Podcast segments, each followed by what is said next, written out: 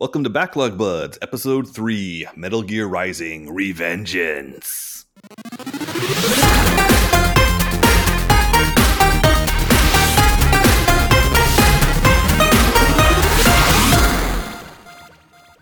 Hello, I am Grant. Hi, I'm Char. Hi, I'm your oldest brother, Aaron Clooney. Uh, so, yeah, today we are talking about Metal Gear Rising Revengeance. Now, uh, before we begin, just getting some content warnings out of the way, it contains Metal Gear series spoilers, of course, especially Rising. Uh, there is r- violence towards dog shaped robots. Uh, however, there there are cats in the game, and it is completely impossible to do any harm to them whatsoever. They always perfectly dodge everything, despite it being a super fast ninja cyborg with a high frequency katana that's swinging the sword. Yes. Uh, also, it gets into political issues, and there's some story elements about child trafficking. Yeah, it, it, it, gets into some pretty heavy stuff. We are definitely going to have to talk about pol- political stuff as we get further into the podcasts. Uh, oh, and we're planning to do this game in two parts on the podcast. So it's it's the second half that we're going to do later that's going to get into the heavy political stuff. There is literally a character who utters the phrase "Make America Great Again," despite this game having come out in 2013. Yeah, it's really something. Back then, parody was only three years ahead of the Republican Party, so All right, so uh, let's start with some uh, a little bit of background on the game itself to kind of set things up. So, uh, Grant, you were the one who picked the games. Tell a, tell our audience a bit about it. All right, so Metal Gear Rising Revengeance is a game developed by Platinum Studios and published by Konami. It is chronologically the last Metal Gear universe game. Some people are really picky about canon and say it doesn't count because Kojima didn't do it, but you know, it's the last one in the timeline, so who's going to contradict it?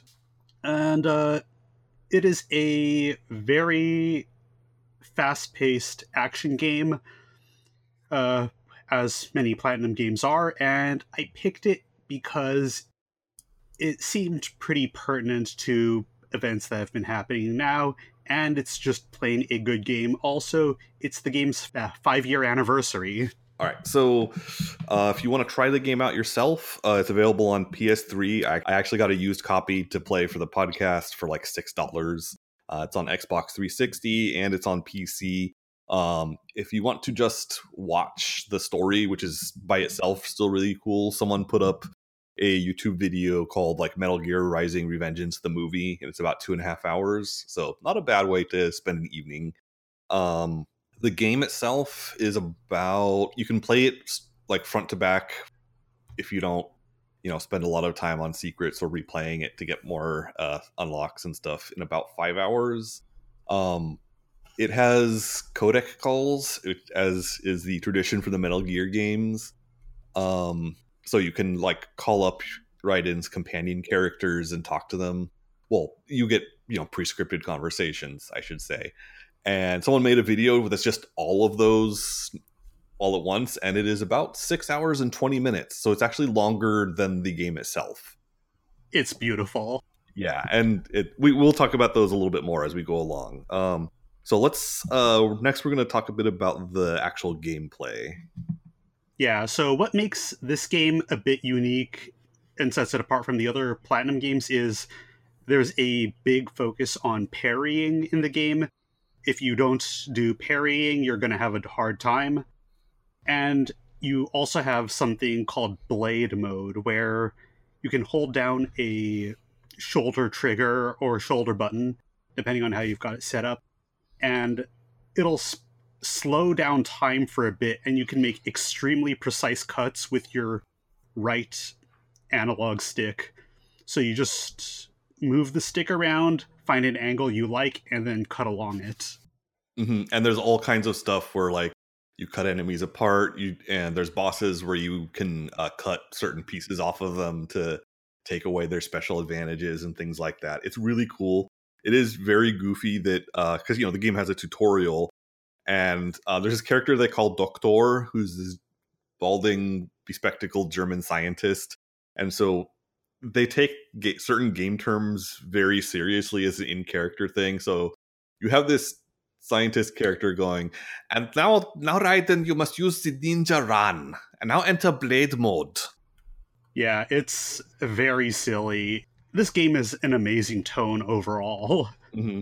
Like it, it deals with some very, very kind of really heavy, serious stuff, but it also is a Metal Gear game, put simply. So there, it gets downright goofy here and there. Um, um, so I wanted to talk a little bit about uh, at the front just about the soundtrack because um, the, the soundtrack is really good. It's this kind of uh, it's it's heavy metal with some elements of electronic music, and like it's practically its own character in the game. I know people saying X is like a character is a cliche, but I think it's true here. Um, the soundtrack is by a composer named Jamie Christopherson, uh, who's done a bunch of uh, movie and video game soundtracks. Um, nothing like super well known. Like I think after this game, his next most high profile game project would be like uh, Lost Planet One and Two. He actually, I read some interviews with him. He hadn't actually done any uh, heavy metal stuff before himself, or like only a handful of heavy metal compositions. So he uh, collaborated with a musician named Logan Mader, who used to be the uh, guitarist from a band called Machine Head, which, if you're not familiar, rocks pretty hard. Um, and by the way, if you if you give the soundtrack a listen and you you like the sound, I found some other artists that do kind of a similar sound, and those are uh, the Agonist, Escape the Fate, Five Finger Death Punch, and Amaranthe. So yeah. Uh, one more note about the soundtrack. This is Grammy nominated. Like this isn't just good for video game music. It is just plain good. Mm-hmm. Um, and, and we'll get into it uh, over the, as we talk about it more. But like each track has lyrics that you know, and it's the the lyrics are like a commentary on what is happening on screen, and like when when it's during a boss fight, it, it's like the lyrics basically communicate something about the boss's philosophy of life, which does it, which makes it a lot more compact than it might be in a, a main Metal series Metal Gear game. Yeah, it ends up being a really clever device for keeping the pace of the game. Even though it has a significant amount of uh, cutscene content, it manages to shunt out a lot of the things that would be critical path stuff into optional diversions and gives you the actual important stuff as minor, either through play or as minor diversions from play rather than making you sit through an hour long phone call like some of the games in the series have done. Because mm-hmm. I mean, you do have guys like literally like lecturing Raiden about memes and things, but those cutscenes, you know, like a long one would be like ten minutes in this, as opposed to yeah, half an hour. Right, and the emoji sheriff meme is outdated. You can't use it anymore. the lifespan of a meme is only about two weeks, Right, Raiden. Those memes disappear quickly. Howdy, Doctor. I'm the sheriff of Cutting Left Hands.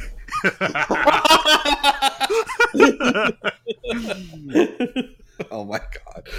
Uh, that will make sense, hopefully, perfect. as we explain more stuff going forward. yeah. Okay. Um, all right. So we're going to jump into talking about the plot of the first half of the game. The game is organized into a series of chapters called File R dash and the numbers, and it starts with File R zero zero. Yeah. So when the game starts, it centers on a prime minister of an unidentified African nation talking about how his country's been rebuilt and just how impressed he is and happy for all the work he's put into it. Then uh, he's in a limo, and it turns out that he's got a bodyguard who is everybody's favorite Metal Gear Solid 2 protagonist, Raiden. yeah. So he. Who, who the prime minister calls uh, Mr. Lightning Bolt. Oh yeah, yeah. So he, he's traveling through his country and he's got this armed escort with him which has been hired from a private military company because that's a thing in the world of Metal Gear Rising. and the real world hmm called a Maverick, but Raiden prefers the term private security providers because, you know, he would just prefer to do bodyguard work where the goal is to try to keep people from getting hurt. So everything is going pretty well as they're just sort of expositing at each other until somebody stands in the road in front of the motorcade and won't get out of the way. Yeah, like you see, you see one of the soldiers in the is that an APC or tank? What a military vehicle with a huge gun on top, and he yells at the guy to get away, and then finally opens fire. But because his assailant is none other than future Metal Gear Rising Revengeance boss Jetstream Sam, that's totally useless. Yeah, so Jetstream Sam is just standing there in the middle of the road smirking. He smirks a lot. Oh yeah, that is his like he's a resting smirk face.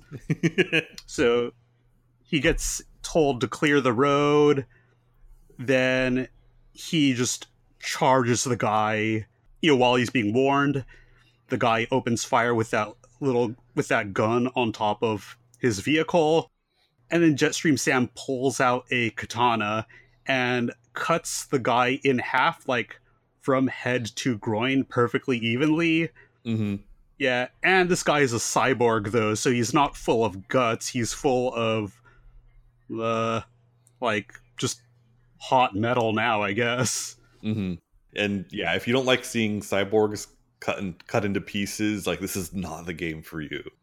Whereas if you do like it, it's the best game ever.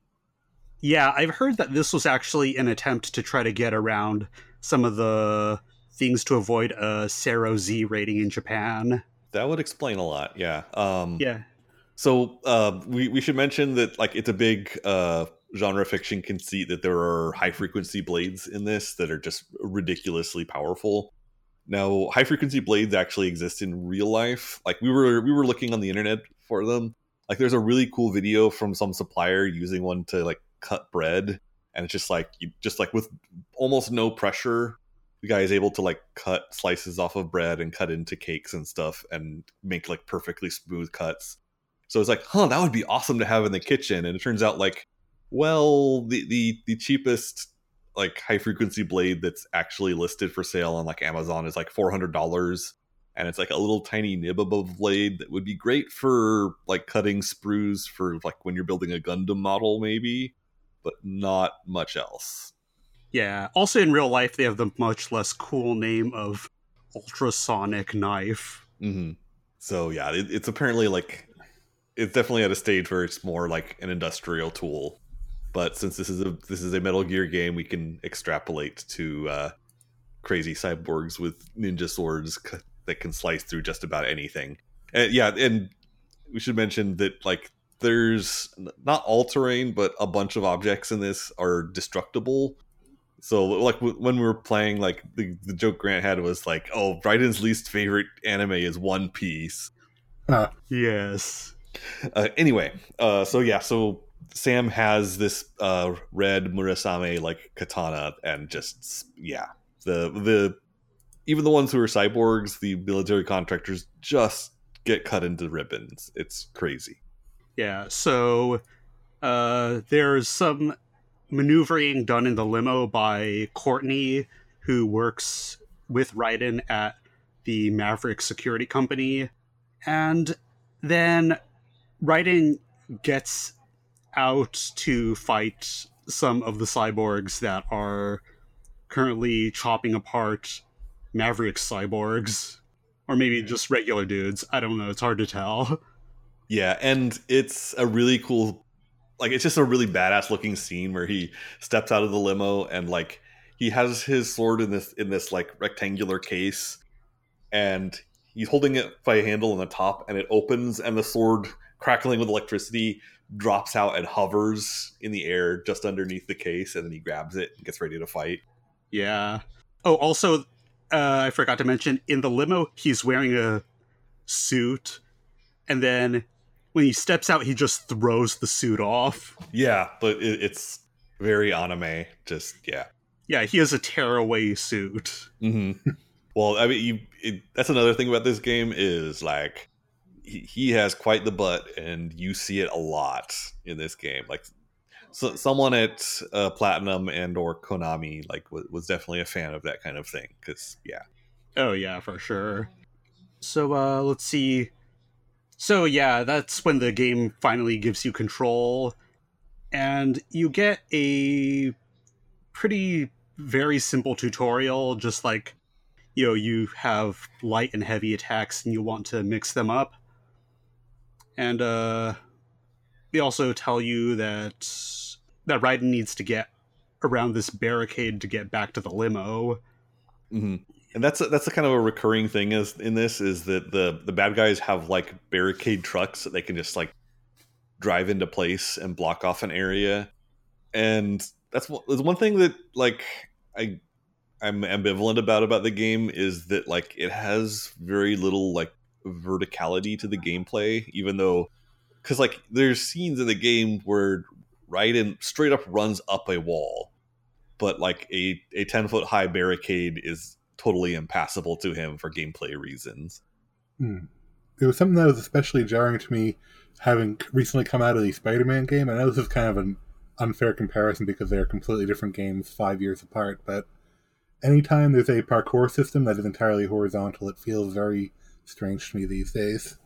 So in, in the opening fight, it, it's you know it's a tutorial, so you're you're pretty much just learning how to cut through guys in this game. Which yeah, Raiden's really good at it because this is the, the the distant future year of 2018 where like cyborg technology is the new thing in military hardware and like even like baseline like grunt soldier cyborgs are still really powerful but then like Raiden is like an elite combat cyborg who's just absurdly powerful next to a regular person.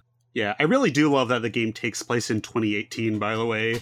Like when we watched The Apple, it was made in like 1980, but projected a future 14 years ahead. This time it's 2013, and they said, you know what? This is what things are going to be like in five years. Mm-hmm. yeah. Well, they had, you know, Metal Gears in, I don't even know what year in the original Metal Gear. So uh, yeah, back in at least the seventies, I think, in Metal mm-hmm. Gear Solid Three, right? They had the precursors. Uh, they had yeah, they didn't have proper Metal Gears, but they had machines that would lead down the path to Metal Gear. Yeah. Um. Anyway, so so while all that is going on, like things are really going south for the Prime Minister, and like the the enemy cyborgs are just like killing all of his guards and this is where we first meet uh sundowner. Not a great name for a guy considering i've always associated that with alzheimer's. Oh.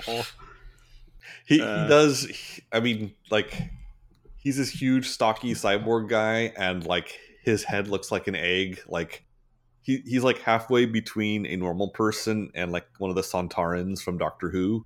Oh yeah, he is incredible. And like, yeah, it, he he's also the first of the real like scenery chewing characters in this game. Uh, although like it's a wonder that there are stages left, considering how many characters are like that. Yeah, I think his one of his very first lines is something like, "Oh yeah, Africa's gone just a little too peaceful" or something.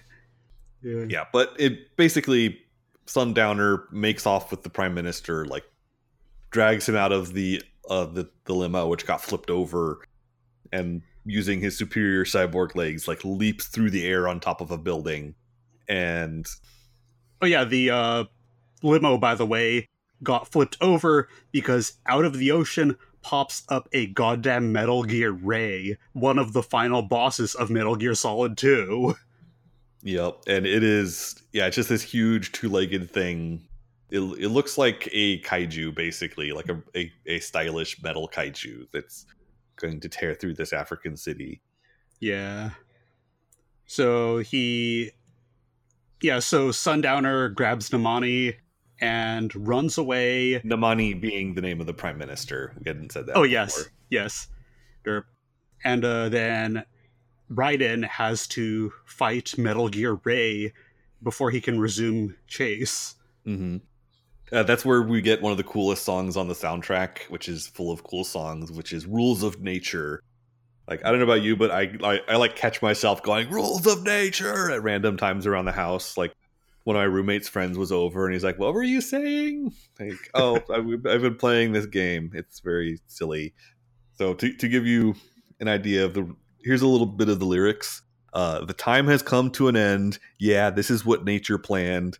Being tracked by a starving beast, looking for its daily feast. A predator on the verge of death, close to its last breath. Getting close to its last breath. Rules of nature. Yeah. It never actually says what the rules of nature are, though. It kind of implies them.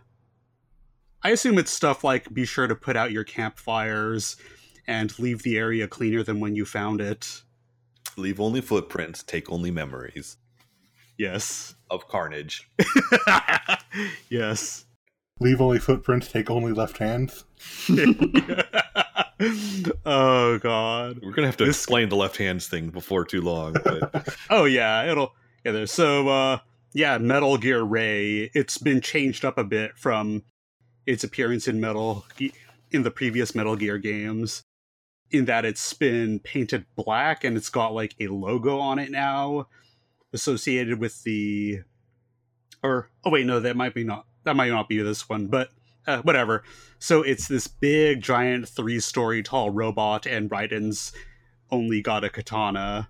which is not a problem because yeah, that's how this game works. Like like there there are actually like secondary weapons so you can pick up and use like grenades and rocket launchers, but like they're very contextual and when they're actually useful and like the sword is still very much your main thing. Oh yeah, so Metal Gear Ray, you know, this giant robot tries to stomp on Raiden, and this being the game that it is, Raiden can parry it. Mm-hmm. Yeah. Yeah, there's a lot of him improbably parrying things many, many times larger than himself, or parrying bullets, or cutting missiles in half, or yeah. Yeah, one thing I mentioned in the notes when I was uh, sort of setting the other two up to play is that parrying will work against practically anything, even if it seems physically impossible. Yeah, so you parry by hitting the light attack button while uh, pushing the the directional stick and towards the direction of the attack. Although if you play on easy mode, it doesn't worry that much about the direction part. And yeah, I mean it's a it's completely essential to the game regardless. But the like if you could parry perfectly, you would take almost no damage through the whole game.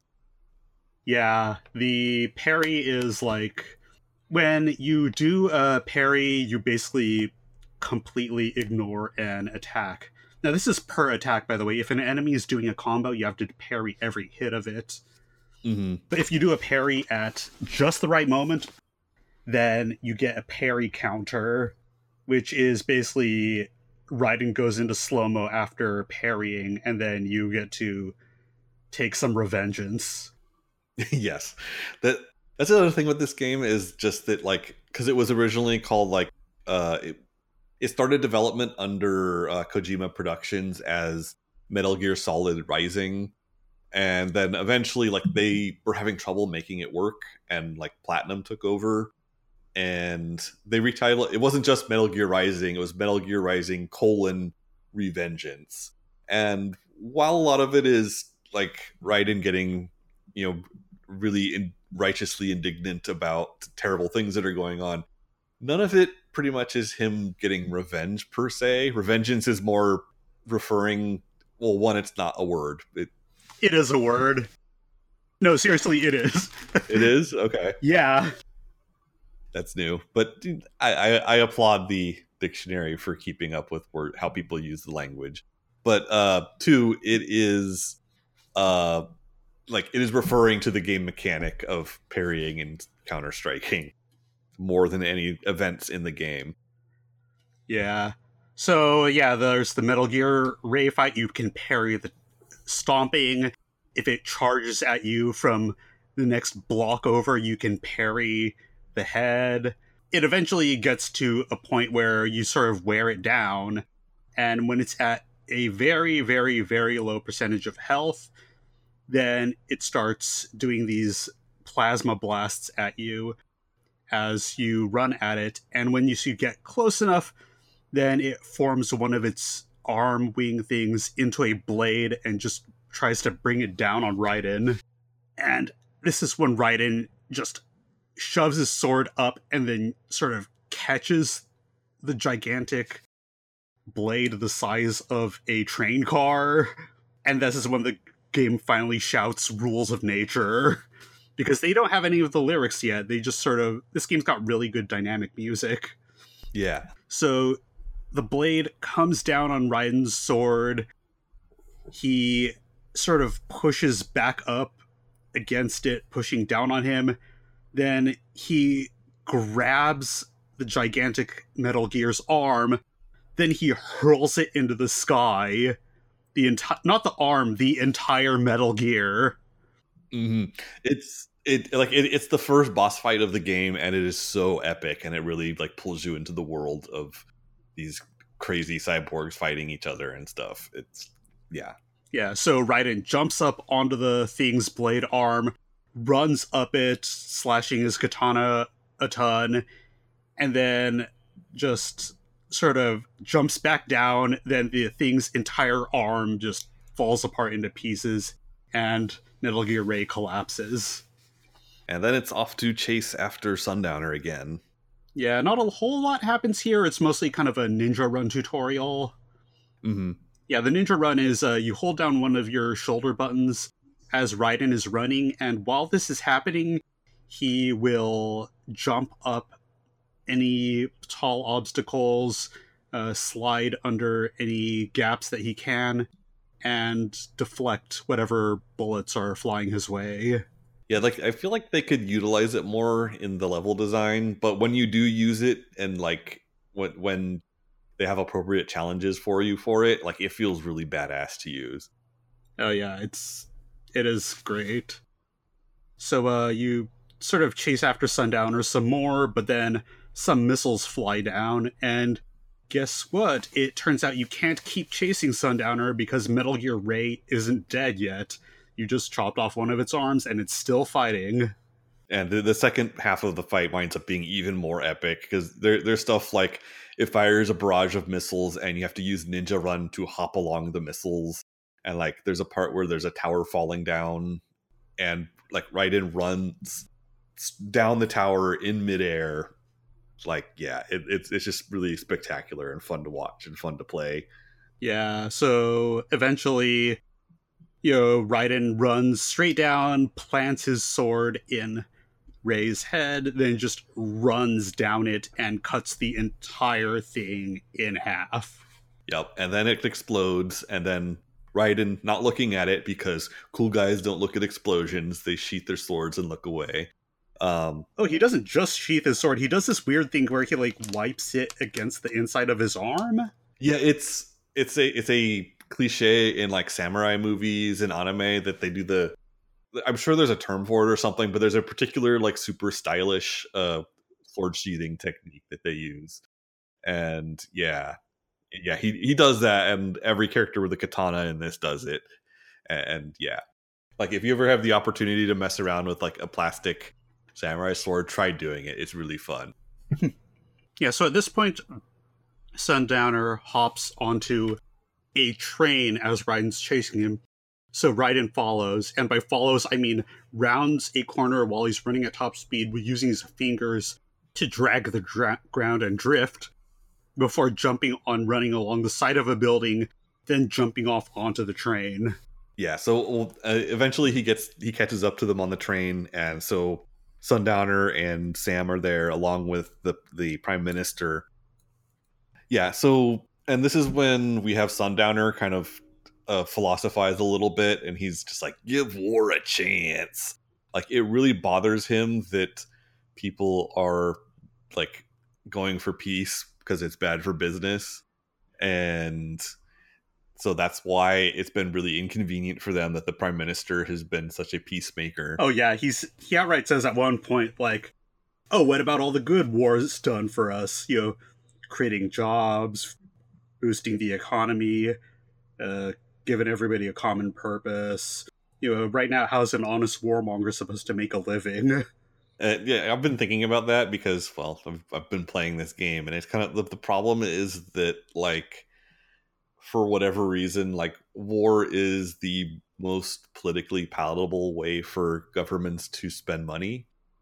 So it's kind of like they could totally inject the same amount of money into the economy by doing literally anything else that puts money in people's hands. But yeah, war. So yeah, Yeah. that was a downer, but there's going to be a few of those along the way. Oh yeah, for sure. All right. So after Sundowner rants and gives his big ridiculous speech, Raiden goes to try to save Prime Minister N'Mani, but Jetstream Sam is there and he blocks Raiden.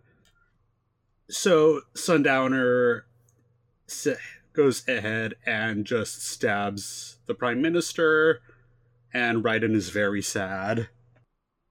Yeah, like, like not just stabs him, but like takes his giant, giant scissor blades and like rams one of them right through, like, like just completely runs the prime minister through, blood everywhere. Then throws him, throws the body off of the train, and then uh, a.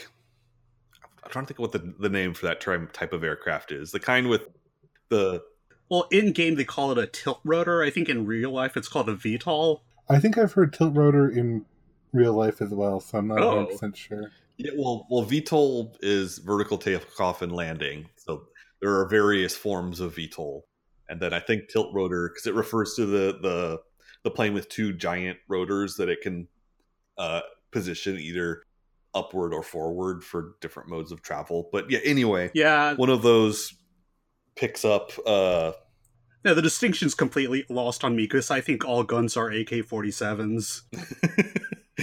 okay then. Um so yeah so the so yeah the sundowner gets his pickup and and Raiden is left to confront jetstream sam.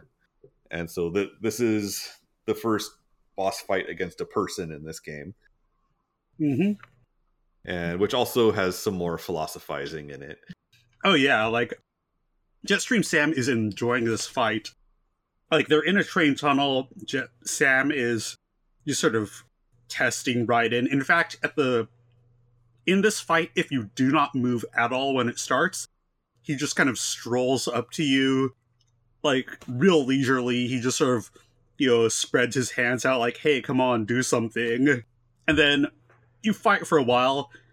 So he thinks that, oh, hey, you know, Raiden is self taught and not half bad, but something's bugging him. You know, something seems a little off about the way Raiden fights. So they fight a bit more, and during this fight, you. Raiden is losing pretty badly. Like, even if you parry, you still take chip damage, which is a thing that doesn't really happen much in the entire game. It's a really bizarre thing to throw into the tutorial level by teaching to parry and then teaching that it doesn't work all the time. hmm well in, like in general the thing is that like sam is like an absurdly good sword fighter. Like like later on they they mentioned that like he like before he had any cyborg parts at all and he doesn't even now have all that many he like completely annihilated a, a group of guys that had attacked him or something. And like this is a fight that like Raiden is scripted to lose. Yeah, so he Sam figures out, "Oh, hey, I figured out what's weird. You deny your weapon its purpose. It thirsts for the blood of its enemies, but you hold it back." yeah, it's kind of a whole thing throughout the course of this game that Raiden is kind of like trying to figure out uh like basically the, the the major theme is like can you use violence to fight violence? And the answer is yes, provided you're a cyborg ninja with a sweet high frequency katana. Yeah. So he, he tells this to Raiden, and Raiden just sort of replies that, you know, that's bad. You know, that's nonsense because my sword is a tool of justice. And Sam just thinks he is just like half laughing, half offended. And uh, let's see. I think this is when Sam uses that unique property of his katana and sheath. Yeah, uh yeah, the, it's kind of the deciding moment, not that Raiden was doing well, but like his uh his Sam scabbard has a thing where it like fires a bullet at the the uh the, the guard of his sword to make it pop out incredibly fast. Is that what it does? That's what it looks like anyway. It has like a magazine stuck into the side of it, Uh, like to hold bullets or maybe some kind of explosive charge. But yeah, okay, it, that makes sense. Yeah, yeah. I assumed that it was just like the sword was the bullet, maybe. and it was firing it out hilt first. But yeah, it it what was it that it hit him hit right in in the face or just let him draw super fast? Uh, yeah, it lets him draw super fast, and because the sword is coming out at the speed of a bullet, it hits really hard. Like Mm. he just slices Raiden's arm straight off. And it gushes blood. Oh yeah, and Raiden just like says, "Not again." Yeah. yeah, That, that was like a bit of a Douglas Adams moment or something. Just not again. yeah, Or or but but the the voice actor for Raiden like mostly is pretty level, but he does ham it up every now and then, or actually a lot in the second half of the game. yeah. I think part of it is because when he was originally picked to play Raiden, it was Metal Gear Solid Two, and he played him as this kind of uh naive kind of um you know he is just kind of an inexperienced special agent guy but you know they're still using that guy now so he's got to kind of Mhm. but uh yeah so Raiden's arm gets cut off and then the game lets you play with as Raiden with his arm cut off Mm. Doesn't go well. oh yeah he just cuts Raiden across the face and I guess destroys his one of his eyes Yeah, yeah that's why he has that like uh eye patch thing through like the rest of the game. oh no they put that over his good eye Huh. There's a lot of little things that are hard to follow in this game. But or I said there's a lot of things that like they explain at great length in codec calls that you can miss. And not Yeah. just like food tourism tips. yeah And they're given equal importance in the codec calls. Yeah. oh yeah Like, did you know that they make fish curry in Guyana? oh yeah it's amazing the codec calls not the fish curry in Guyana I don't know what the fish curry in Guyana is Yeah, like. I- like, I- I'd be willing to give it a try, but I don't know. Um, yeah. So anyway, well, Raiden loses an eye, loses a hand, and then the train comes out of the tunnel, and Boris, who is uh, the Russian guy who is the boss of uh, the Maverick company that uh, Raiden works for, is like driving alongside, and he fires a rocket. Yeah he well he starts off firing with a machine gun I think. Yeah. That's right. And then he fires a rocket at the uh, the VTOL aircraft, but the aircraft has flares, which which completely shocks Boris for some reason. And then it goes around a corner of a mountain before he can uh, get the next rocket out. So so that's where file R00 ends. Yeah. Then, uh, so as a starting tutorial ish level, did any of you have strong thoughts about it? um like like like i was saying like the like early on like the the fight with metal gear ray was spectacular but like i feel like the the fight where you are definitely going to lose against sam was like a poor choice for a tutorial level Hmm. Yeah, I, I definitely agree there. It was sort of a. I feel like of the three of us, I am the most critical of this game because I played it in the throes of seasonal affective disorder, but the very beginning of the game really sort of didn't do a great job of setting up gameplay expectations, even though one thing I thought was kind of interesting was that by starting with the final boss of Metal Gear Solid 2, it sort of set up this theme of escalation, but then it immediately sort of deflates that against the Christ, I can't remember his name. I want to say like Pathway Sam, but that's not right at all. Slipstream jetstream sam Jetstream Sam. And the fight against Jetstream Sam. Edit that in so I don't sound like an idiot. i'm totally gonna leave this anyway yeah you're saying oh, uh, no, I think that more or less covers it. It sort of it doesn't it, it sets up some interesting things, but I feel like it also drops the ball in some ways. And I feel like having it put you into this fight that you are going to lose that doesn't really have a lot of mechanical connection with the rest of the game is sort of a weird way to end a tutorial. Mhm. Yeah, I can see that. I wonder if they're trying to sell the idea that cyborgs are stronger than or at least Jetstream Sam is stronger than Ray. I guess. Well, I mean, he he's until you get the powered up uh Raiden at the end of the game, like he is like one of the most powerful characters in this period. Yeah, true, true. And like Raiden can beat Metal Gear Ray, so like it, hypothetically, if Sam went against Ray, it would be even shorter. Yeah. All right, so uh, we ready to move on to file R01? I think so. All right, so this starts off with three weeks later. Yep. Uh, so Raiden has had his body completely rebuilt, and he's in much better shape with his hand back and new upgrades and stuff. Yeah, they replaced his good eye and then put a eye and put a bandage eye patch thing over his bad one. Mm-hmm. Also, this is I think this is where they first you first show him with the creepy cyborg lower jaw, which is like black and has a row of teeth, so it's like a skull Hmm. kind of Oh, looking yeah. thing. It, it's Yeah. a very distinctive look, and it's and it's really weird and creepy. And I'm sort of glad the game doesn't make you look at it that much. Yeah. And this is also when the game finally kind of shows Maverick HQ and you start to talk or hear from more of the characters there. You meet uh, Courtney, Kevin, uh, Boris, and of course, Doctor. Yep. He, he has an actual name, but everyone calls him Doctor with a K and with the German pronunciation. And he's one of my favorite characters in the game. He's just this like science weirdo who's always really excited about sciency things, sometimes at the expense of human stuff. Even though if, if you go through all of the codec calls with him, he's actually a really good guy. Yeah. During his establishing thing, he explains two new abilities that Raiden has. The first is that he can use his sword to steal electrolytes from the cyborgs he attacks. Yep. It's what cyborgs crave. You beat me to it. Oh, yeah. Yeah.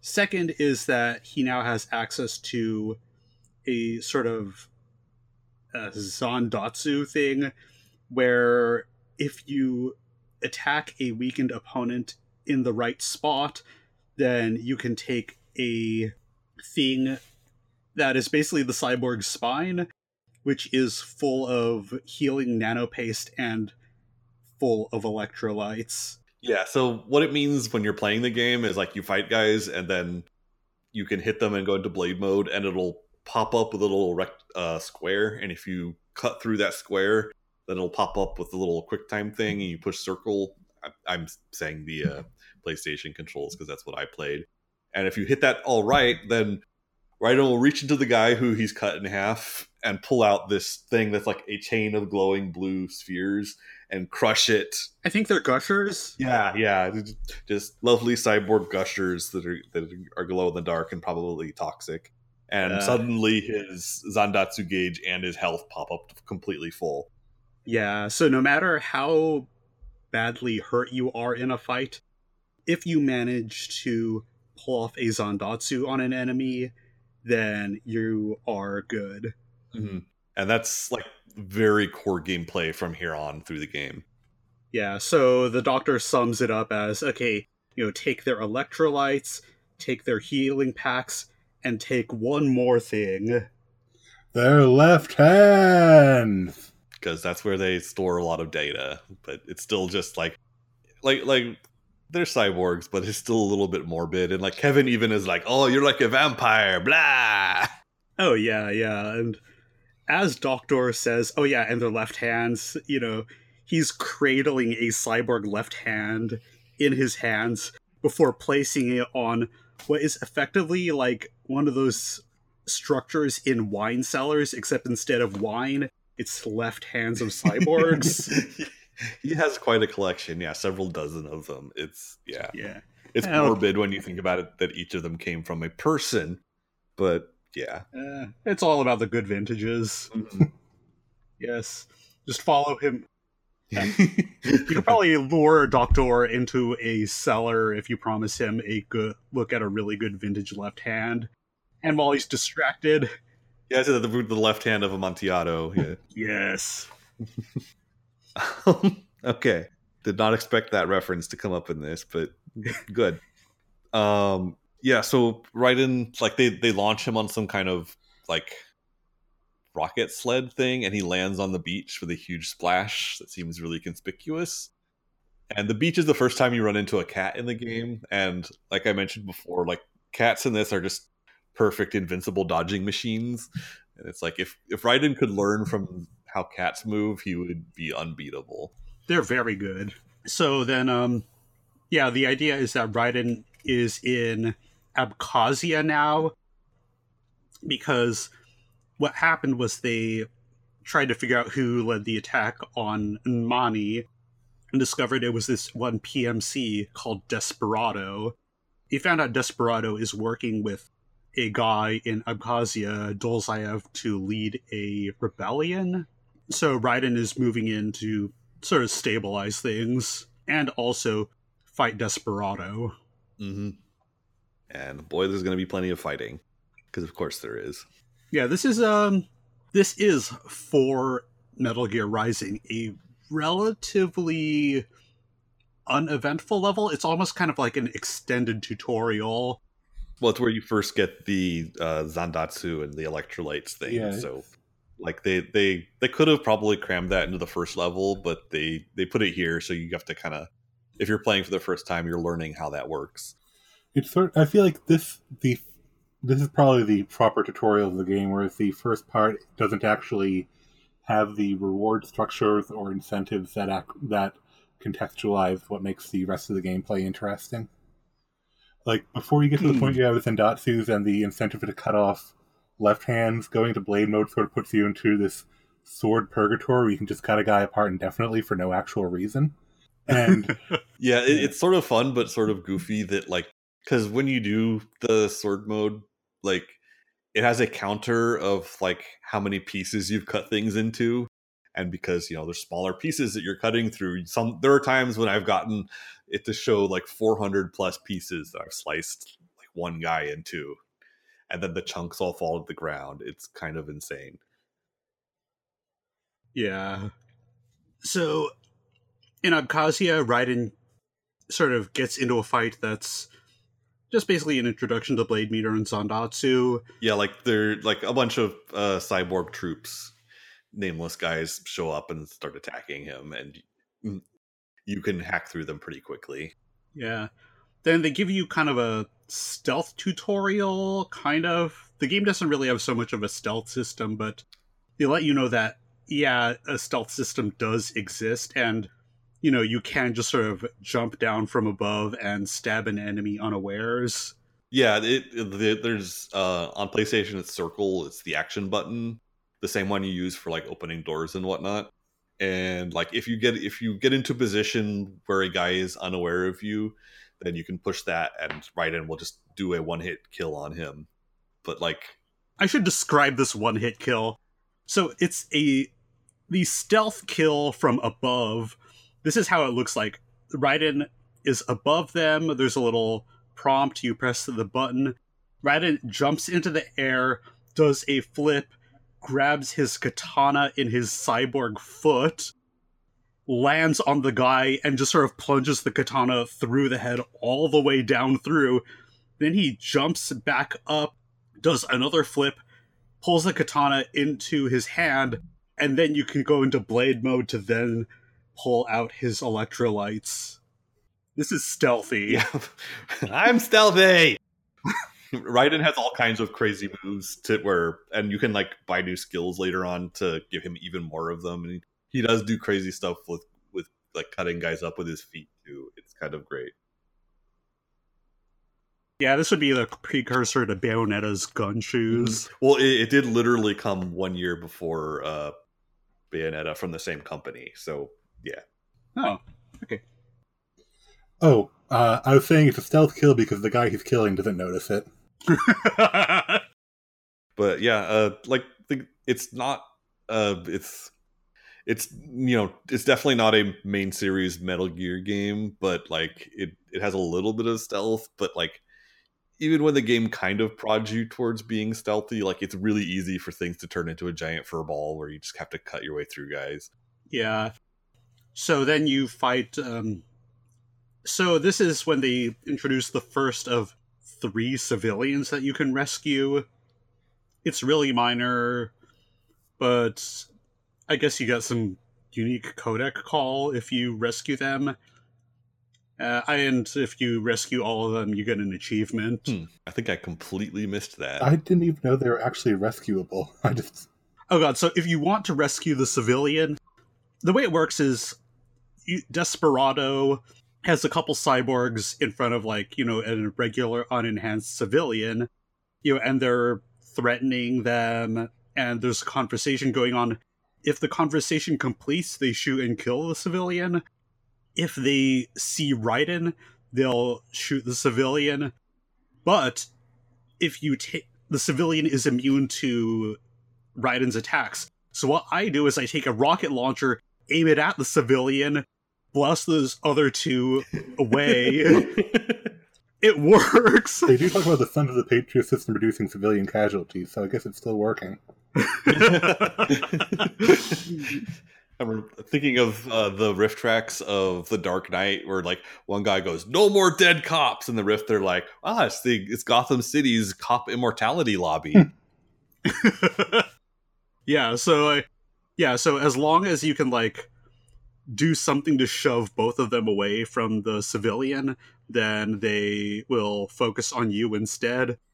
Uh, the civilian will still catch attacks from other enemies, but in general, you don't really have like you don't have many options for dealing with civilians, and they usually with civilian rescues, and they usually involve uh involve um, the use of sub weapons. Though there are a few moves that are pretty useful for saving them, but again, they're like three in the game, and they don't really give you much of a reward. So it's not a crucial skill to master. hmm Uh, this is when um you let's see you fight through some more cyborgs, and then this is when the game introduces the first UG or unmanned gear since the Metal Gear Ray fight, and it is the Gecko. Describe well, how would you describe the Gecko? It is. It's like a bull had the body of a Tyrannosaurus Rex. It's this very. It's very apt. It's the sort of lizard-like bipedal machine, but it will. Its movements are still very bovine. It will still sort of scurry around and charge like a bull would. All the unmanned gears have this very. They sort of showed they have a primitive artificial intelligence by emphasizing how animalistic they are, which is a really interesting effect from a machine. Huh. I never caught. Yeah, I never picked up on that. That's really good. Yeah, it's just it, it's one of those things. Like, was that the same one that they had in the trailer for Metal Gear Solid Four? Oh yeah, Yeah, because like they had those, and it's, it's like, oh, they're these weird robot things that are making mooies, mooing sounds, and they're kind of creepy. Really, it's just like, oh, military science has decided to do something that's obviously wrong. Okay, because they have these like weird fleshy legs, and they can jump and kick really hard, and yeah, yeah. They moo and they let out these like really mournful cow noises when you hurt them a lot. hmm And it, it's a thing that they they get into more in this game that like the AIs are actually like they can't just like copy paste the programs from them. They're they actually have to be individually trained. So there's a bunch of weird stuff with that going on, and yeah, that includes apparently bipedal cow things. Yeah, which occasionally I'm not sure what causes it to trigger, aside from like some doing damage. But sometimes the geckos just like lean forward as if they're vomiting, and then this green goo just spills out onto the ground. Yeah, that yeah, it's it's quite a thing. It's weird. That's the thing. Like everything in this in the Metal Gear universe, like they they they flesh out the backstory so so much. It's a lot of it is buried in codec calls, but like it's there and you can find out if you really want to. But bleh. Yeah, like there's a codec call that explains why flares in the year 2018 still work against those uh, rockets that Boris was launching. all right, so. Uh, I believe this is after the geckos is where we get introduced to one of the coolest characters in the game, LQ84I. Oh yeah, there's this uh, voice that just sort of comes out from nowhere at first as Raiden's walking around inside a building. and then like like he's walking through like a like bridge area of the stone building and some kind of like crazy chainsaw thing cuts through like scrapes the bottom of his chin as he's trying to flip backwards to dodge and, and cuts through the entire bi- section of building so that he's fall- he falls down Oh yeah, it is like it is like if you knew a guy was in another room and then you stabbed a chainsaw through the wall to try to kill him. but like some kind of crazy high frequency chainsaw or something because it just like goes through stone like butter yeah. so yeah so so you have you're, you're confronted with this artificial intelligence like dog wolf creature and he actually like like it he it uh has uh like full human intelligence basically not very emotional but like can actually talk and it tells Raiden about how like it, it it's direct like my directive is to kill you failure failure will result in memory erasure Yeah, he talks about like, oh yeah, I am much more intelligent than humans, and then Raiden, being kind of snarky, asks him, okay, then what's the meaning of life? Why are we here? then LQ84I says, I am here to kill Yes. you. there, there are some great one liners in this it's true um yeah uh so, so uh lq84i has kind of a neat design like because he's you know a robot dog and like he has claws on his feet and he has this tail that's like a long flexible cable that you can like whip around and it has three little smaller things so you can use that to like grip things. Uh, there's a DLC thing called Blade Wolf where you play as him in this like hour long prequel thing, and like he actually uses that to like uh to access buttons in some places, and if and also that he the chainsaw thing he like the way he uses it is he uses his tail to grab onto it and then pick it up and swing it around. Huh. and also it's kind of creepy that when he when blade wolf takes electrolytes from enemies the tail shoots out and grabs them and it, it's this weird creepy animalistic thing that he does Yeah, I guess it is his primary manipulator. Yeah, but in this fight, he mainly uses it to throw knives at you. But like these weird, crazy, superheated knives. yeah like you, you the game actually shows them like one misses Raiden and like melts part of a stone wall Yeah, and Raiden somehow catches one in his weird cyborg high heels. Yeah, that's the thing we, I was going to mention was like he has like he, like his cyborg feet are made into high heels, I guess, because Doctor really wanted to accentuate his butt or something. Well, you know why. You'll feel ashamed of your words and deeds. but yeah, so that starts off another boss fight with LQ84I, and I'm glad I have the thing open because I would not have remembered that uh, code number.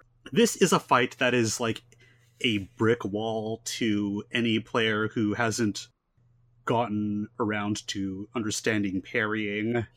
Like, I think this probably should have been like this is the parrying test. Hmm. Because, because yeah, the Blade Wolf just like is uh, like an animal, is just on you and like using his front claws and swinging his chainsaw thing at you relentlessly. Yeah, you cannot move quickly enough to really get out of the way of most of attacks. And he ha even if you have the um the dodge move, if you've purchased it from the store, like that's got a cooldown on it. So for this fight you really need a parry. There are a couple breaks in the fight though where he summons a pair of a set of cyborgs.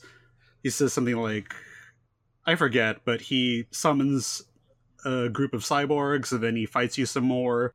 Then he summons a gecko, and then after you beat that, you fight him some more.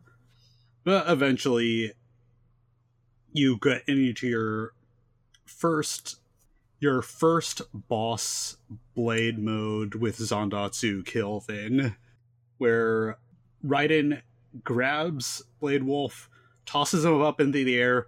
There's a blade mode trigger, and then you are free to just cut him into a billion pieces.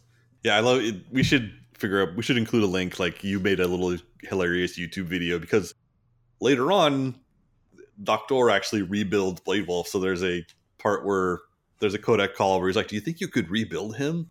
Yeah, I think it is theoretically possible. Why do you ask? And like, yeah, you did a great job juxtaposing that with Thank you, thank you. cut cut it cutting uh, Blade Wolf into dozens and dozens of chunks that fall on the ground. Exactly 69 chunks, which Yeah, exactly 69. Yes, that, that was a that was a great touch. You, you you worked in the sex number. You need to do another take where you get 420, I guess. But Doc, that wolf UG.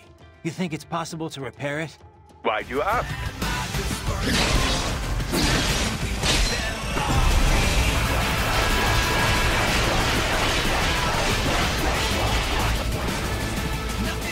Just curious. Yeah, so after you cut him into a billion pieces, you get a call from the codec from an undefined from an unknown number. Uh, yeah, and, and, like the the dog gives you a final bit of dialogue, which is kind of weird that it's able to do that, but that becomes a thing with the bosses in this. And I love that his final line in this chapter is "freedom undefined." Yeah, the general gist of it is that he doesn't want to fight right in, but he kind of has to if he wants to keep living. You know, and what's it? Raiden makes a point of asking him at one point before the fight, like, "Oh, hey, what's the point of all that intellect if you're not allowed to use it?" hmm So then, uh, after that, Raiden starts to walk down a bridge when parts of the bridge start to explode. Because of course it does. Things just explode in this world. So Raiden's just, and it turns out it's because of I think two or three hammerheads, which are these helicopter UGs. At this point, you don't really fight them; you just kind of ninja run as they explode things behind you. But eventually, you get to an arena where they basically teach you about sub weapons. hmm Because because you do, like I said, there's you know grenades and rocket launchers, and also like uh, homing missiles that you can use. And like I said, they're contextual, but when they're handy, they they can be really handy. And, and in a couple cases, they're like the best way to make a terrible fight really bearable. Yeah, so if you manage to nail the hammerhead that with a homing missile, then it just sort of sinks to ground level while it's dizzied, I guess. After that, you fight through a bit more, then you get to a gate where they say, "Oh, hey, yeah, in order to get past this uh, barricade, you're going to need to scan an officer's left hand." And then they send you to backtrack, which is really weird. apparently, well, I'm a dupe because I actually did that, but apparently you can just cut the gate open at that point and keep going. I I did not figure that out, but I'm not a little bit surprised. There's a lot of places where it's like, oh, there's a door that's closed, and then you just chop it into little pieces and walk through. Yeah, so this is the first of 30 officer left hands, which if which basically serve as uh, unlockable stuff in the game. yeah, you can get like there's a menu in the main menu for like concept art and stuff, and that's one of the ways you unlock them. Yeah, so the, another important thing I should well, you also get unlockable weapons and stuff, but the really important thing about the really interesting thing here is that um what they're trying to teach you is that these guys when you go into blade mode everything looks kind of blue tinted but with these guys the officers their left hands are red and there's a bright like almost sky blue or whitish section where if you cut through that part then you get their left hand well you gotta walk well their left hand falls on the ground as a power up and you can collect it but yeah Hmm. so after this little tutorial, Raiden sees the terrorist guy, Dolzaev, and an unknown woman at a refinery from a And the woman is wearing a really weird, huge, puffy, like pink and black jacket. yeah, you can't make out what they're saying, but they seem to be arguing Then Dolzaev, you know, walks away. Then the woman on the refinery railing sort of looks directly at Raiden, even though she is like quite a ways away, and Raiden has to use like some optical thingy to even see her. And she like blows a kiss, and he like completely freaks out about it for some reason. Oh yeah, he like brings up his sword to try to parry it. like I don't think it works that way, right? And I know you haven't found many things you can't cut before, but. yeah, so that's when Doctor calls him. Is like, "Oh, Raiden, your heart rate spiked. What happened?" And Raiden just, "I just dodged a bullet." uh, so you proceed. There's more fighting. I think this is when they do a couple more stealth things, and then you finally meet this mystery woman. Yes, this is the next boss, Mistral, who is a French Algerian woman who is also a cyborg and one of the weirder, creepier cyborg designs in the game, which is saying something. So there's these things called they call them tripods. Oh yeah, yeah. And like so so there's a sphere, like imagine one of the like AI spheres from Portal, only black with a red eye. And then it has things where it plugs in a like a cyborg style arm so it's like a so and like three of them. So they have so it's these weird sphere things with three jet black human arms that can walk around and stuff, and they're they're generally kind of creepy. And Mistral can like they're her pets, and she can like she takes the arms off of like half a dozen of them and attaches them to special sockets on her cyborg body. So she is the arm lady. Yeah. And and like a lot of them like not she like she could have gone for like having eight limbs to be a spider but no she she went way further than that yeah it's yeah it is really really weird mm-hmm. it's cool it's imaginative as hell but it's yeah it's kind of creepy and uh she also like takes some of them to make like a staff and like the uh the like artificial muscle fiber lets them become rigid or soft so she can switch between using it as a staff or a whip? Yeah, the official name, uh, because after you finish this fight, you can buy it in the shop, is the pole arm. That's very good. Uh, yeah, also, she is, like, maybe one of my favorite songs in the game. Mm. Yeah, so during this fight and before the fight, she. Her basic backstory is that you know, she was French Algerian. Her parents died in the war. So she went to kill the people that killed her parents. And she found out that she really, really liked killing. So she just sort of did that as her profession. But then it, you know, she, it just sort of wore out on her for a while. And she kind of began to realize that, oh, a lot of the people that she kills are dying for causes they believe in but she just feels kind of hollow because she's just doing all this for basically because she's stuck in her patterns until one day a person that she only refers to as he shows up and then offers her a cause a charismatic supervillain who offers a sense of purpose to his minions i've never seen that before well i mean the tripods are the tripods only have one eye, but I wouldn't call them minions. oh, thank God. Um, that would be quite a different game. Yeah. On the other hand, I think some people would like seeing min- someone ripping the arms off of minions, but that's a. I don't want to think about that. Let, let, let's stop. Let's move on. Yeah. So this is a really cool fight where you fight Mistral, but you also have a ton of the and we call them tripods. They're also called dwarf geckos. Like there are a ton of those running around also, and they try to grab you. And when they latch onto you, they start draining your fuel cells, which power your blade meter, and then they explode if they stay on you for too long. Yeah, they're kind of a, a double-edged sword for you because they they can attack you like that, but they all but also if you kill one, like they they often have like a repair thing that fully restores your health.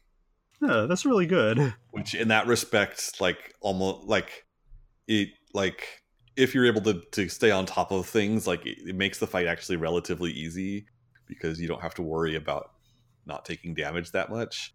Yeah, so when you're fighting Mistral, she has her big giant pole arm, but when you're wailing on her and she's blocking and other stuff, every once in a while you get a blade mode prompt where you're shown a weak link in the arms, and if you cut through that, you destroy her weapon.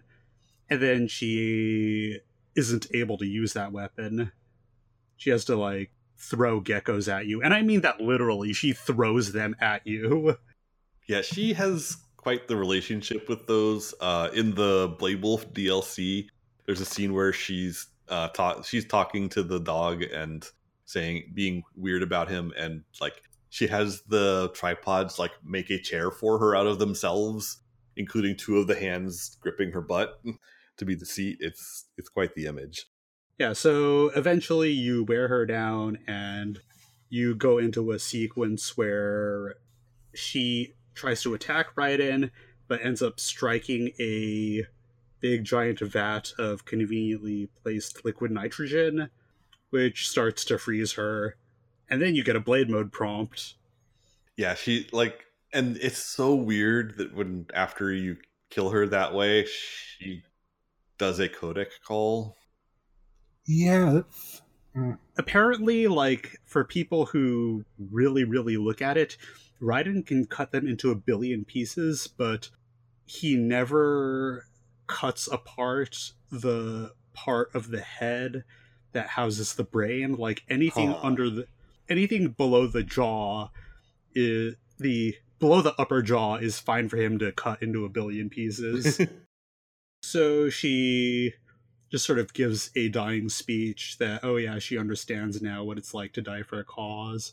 She seems relatively satisfied but you know she seems to be talking as if she was talking to him the mysterious man who showed up. But Dolzaev is on those comms and he thinks he's talking to her. And he flips the f- out because he's really upset that she just got killed. Yeah, and he ends up he talks about how the oil refinery is basically Abkhazia's prison because it was built by the Russians and the Russians support basically puppet governments inside Abkhazia.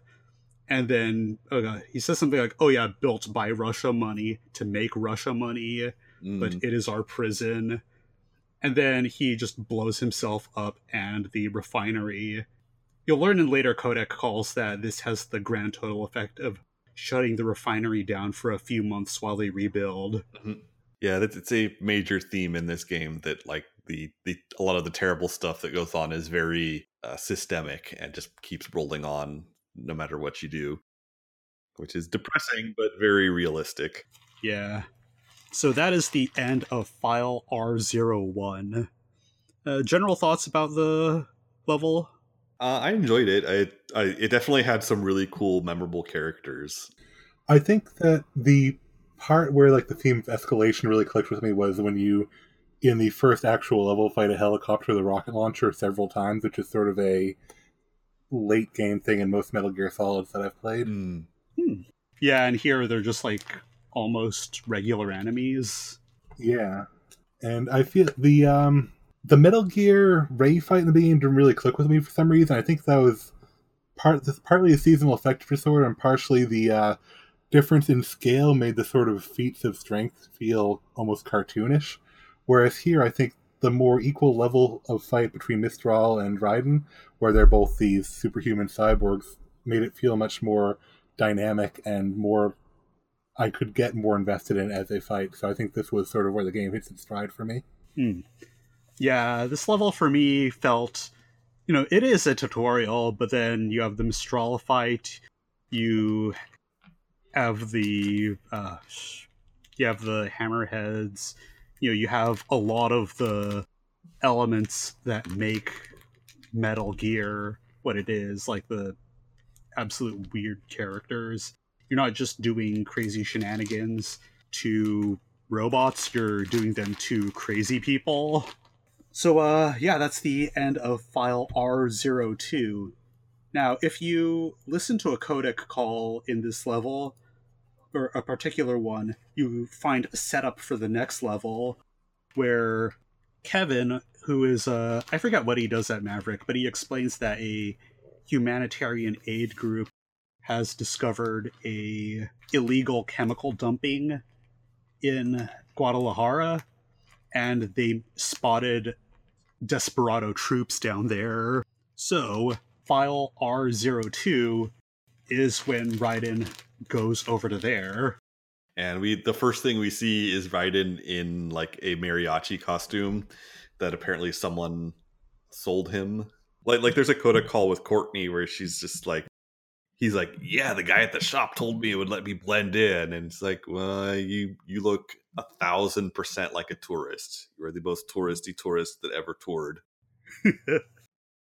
and even better, after this level, you can spend 20,000 battle points to buy this costume and equip it for the rest of the game if you want. That's a lot to spend on it compared to like what you could use for upgrades for you know things that actually matter. But I don't know about you, but I did go and buy it. Oh yeah, having a permanent mariachi disguise sounds like a bargain. yeah. Also, um, also in the car when Raiden is driving around, it turns out that yeah, Doc has reconstructed our LQ84I unit into a friendly blade wolf. And he's changed the design a little bit. Like the it used to have like a uh, translucent red shell around the head, and now like he actually has like a sort of robotic caricature of a dog with like actual teeth and stuff. nice. Oh, also another fun thing I noticed. So, okay, so Raiden's car, it's this black limo, or not a limo, it's sports car thing. It looks really smooth. So the license plate uh, says, um, let's see, PIG five seven three, which is a Platinum and Konami joke. Mm-hmm. Uh, five seven three is like a Japanese. It's one of those Japanese number joke things. Oh, oh, I get it. Five seven three Konami. Oh yeah, yeah. Then on the car's horn, where you'd find the uh, the car manufacturer's logo, it's a B, but it's the upside down version of the Platinum P. So Raiden takes his ridiculous outfit that all of the people around him are like staring at him, and he just pulls open a drainage gate thing and just jumps right in. Yeah, there's like some Mexican guys and they're speaking in subtitled Spanish, just like freaking out seeing the sight of him. It's like, oh, what the hell's a cyborg doing here? As I think we all would if a skull faced monster in a racist costume jumped into a sewer in front of us and yeah, yeah. That hat is as wide as Raiden is tall. what if they call those things a serape? Is it? I thought of it was a poncho, but I think they do say serape at some point. Uh, okay. All right. So Raiden jumps out of, goes into the sewers, followed by this robot dog, Blade Wolf, and then the onlookers just say, "Okay, let's just move away and pretend we never saw any of this," Mhm. which is just as good as stealth, really. it's probably the smart thing on their part. So, general idea here is that there was that talk about Desperado and illegal chemical dumping, but they've also been hearing stuff involving human trafficking. So they think there might be a lab or something in the sewers. And uh, while Raiden is sort of being briefed on this, Blade Wolf unfortunately does not fight alongside Raiden. Yeah, that was one thing I was disappointed in, and it was like high on the list of things that like if they were to make a Metal Gear Rising Revengeance 2 or Metal Gear Rising Ultra Vengeance or whatever they would call it, like I would hope that they would like find a way to work him in better because like they go to the trouble of rebuilding him so and he becomes a really cool character even so but like every time he's you know I will scout ahead Raiden Yeah, he just moves on forward and occasionally calls back with exposition. but yeah so you have to uh you have to kind of fight your way through the sewers there's cyborgs there's these water strider robot things with flamethrowers and Yeah, they also this is when they introduced mastiffs, which are they are really really brutal. They are these big giant gorilla looking UGs that oh yeah those guys god they, they they're one of the harder enemies, uh, harder rank and file enemies to fight in this game. Yeah, they. I mean, they have a gun, but they never use it. Well, they use it occasionally, but for the most part, they like hit you like a ton of bricks. They have a number of moves that can't be parried that involve grabbing Raiden and then just pounding him. Do you guys think it's they're making a statement by having them named after the wrong animals, or why are the bulls named geckos and the gorillas named mastiffs? I have no idea. Like, it would almost make sense if they were trying to sort of distance themselves or sort of de-animalize them, but they're just named them after a different animal. So it's Yeah, And come to think of it, the helicopters were called hammerheads. hmm, I don't know. That's strange. I don't know if there's anything there or if it's just Yeah, it's it's really weird. The other UG in the game is called a slider. It's this like basically a flight backpack that can fight on its own. You but Oh yeah, yeah, the the big wing things. yeah. Yeah, I don't know if they're like named after any animal in particular. It is. A, it is. You like Char said, it is a kind of an odd choice, but yeah. So you fight those off, and they are challenging as they as uh, minor enemies go in this game. But yeah, and th- then we meet George for the first time, who's another really fun character. Yeah. So what happens is that Raiden is moving along. He hears voices from below, or Blade Wolf calls him or something, and he jumps down. In this hole, he sees this little kid, uh, where you know he's surrounded by like two or three tripods. So Raiden jumps down to the kid's rescue, except you know in the parts of the hole where he couldn't see through, there were a whole bunch of enemies that are called raptors, which are these two legged dinosaur ish thingies that are being piloted by tripods that are. They have this like weird stun EMP thing, but Raiden beats them, and then Raiden he can finally have a conversation with George. And George, like I said, he's a fun character. He is a young uh, boy from Guyana, which is uh, a country in in uh, South America. Um, and in the if you listen to all the relevant codec calls, there's like some kind of interesting backstory. There's uh, three different countries, like there's French Guyana, regular Guyana, and a third one that I can't remember the name of. And each one was settled by a different European power. But uh, the one he's from is one of the few uh, South American countries where English is the main language, which is why he speaks English, albeit with this peculiar dialect. Like uh, they actually they they give him subtitles like they give everyone else subtitles, and then they give his subtitles subtitles so that you can understand what he's saying in standard American English. Like he like he loves to use the word skunt, meaning like punk or asshole. Uh, it means something a bit more vulgar than that. Mm, okay, that's that's like what they subtitle it as. But yeah, Yeah. Oh, oh, oh, yeah, and also one of my favorite thing about George is that he has definitely seen Teenage Mutant Ninja Turtles 2: The Secret of the Ooze because when he sees uh, Raiden, he says uh, "Kawabanga, go ninja, go ninja, go!" Yeah, it is. Yeah, it is weird because everybody else has just spoken like standard English with an accent, and then Mhm. he just. I mean, I guess m- most people don't know about uh, Guyanese Creole. hmm Yeah. So after Raiden manages to finally get him to calm down a bit after almost being attacked by those UGs, he says that there's a lab with bad guys in there who lure homeless children in with the promise of high paying work. But they kidnap them, then bring them to the lab. So he overheard them talking about how they wanted to sell all of the kids' organs and take their brains.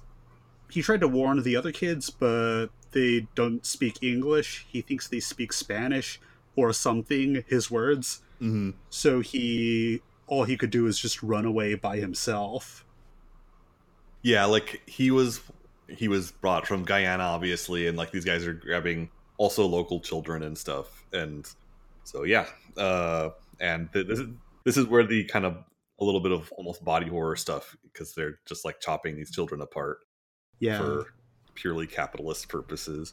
Yeah. Also, uh, one thing he mentions here, uh, or maybe a little bit later, but he says that he saw some fancy guy with a suit down at the lab. So this is the first hint we have that, hey, something is. You know, we finally have some idea of a possible mastermind of what's been going on with Desperado. hmm So uh let's see. George is directed to go back and get to safety. Raiden moves forward for a while, but then he comes across maybe one of the best sub weapons in the game, the cardboard box. Yes, they they actually explain in a there's a codec call with Kevin, I think it was, who explains that it was uh it's actually like a cardboard box made for transporting medical supplies. So it has a insulated medical lining or ins- insulated protective lining made of metal that like uh so to protect it from like heat and so on, which makes it impenetrable to infrared sensors. Which every cyborg has. Yeah. So like, it, it- so like they are- like they're actually remarking like, oh man, if only Snake were here to hear about this, he would love it. They'd have a thing for boxes. Yeah. Oh yeah, if you so the way it's pretty much the classic cardboard box you equip it and then you walk around with the cardboard box on you. But if you have the mariachi outfit, Raiden can't fit the hat underneath the cardboard box. Fantastic. So he just wears the hat on top of the box. Ah, oh, that's fantastic. Yeah, so, you know, these UGs that are patrolling the sewers, and they have a codec call to explain why UGs are patrolling sewers. Uh, but yeah, so these UGs come by, they see this hat wearing cardboard box, and they just ignore it. Mm.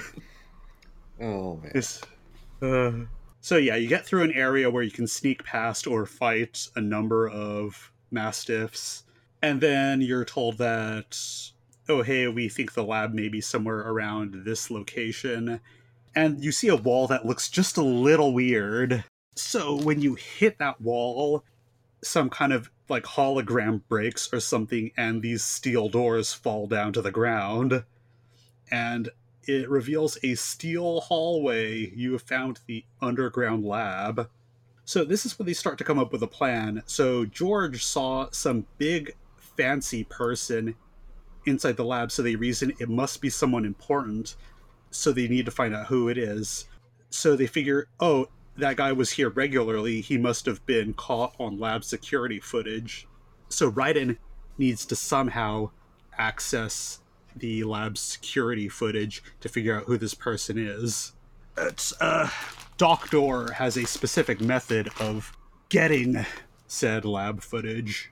Oh right, right. This is where he says that Raiden needs to take a dump. Yes.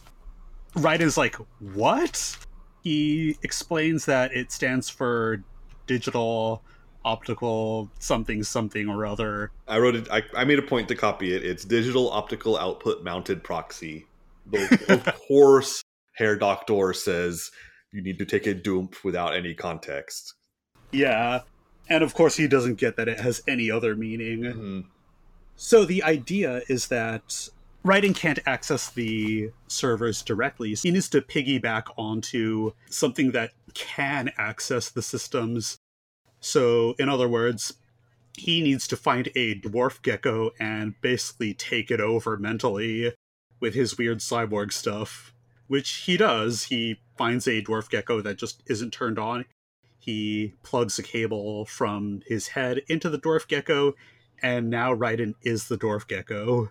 Yeah, and you have this kind of difficult uh, portion of the game where you have to like sneak around, and you can do like sneak attacks on guys, but basically your your actual objective is to get to the uh, waypoint to to access a computer with the the tripod. Yeah.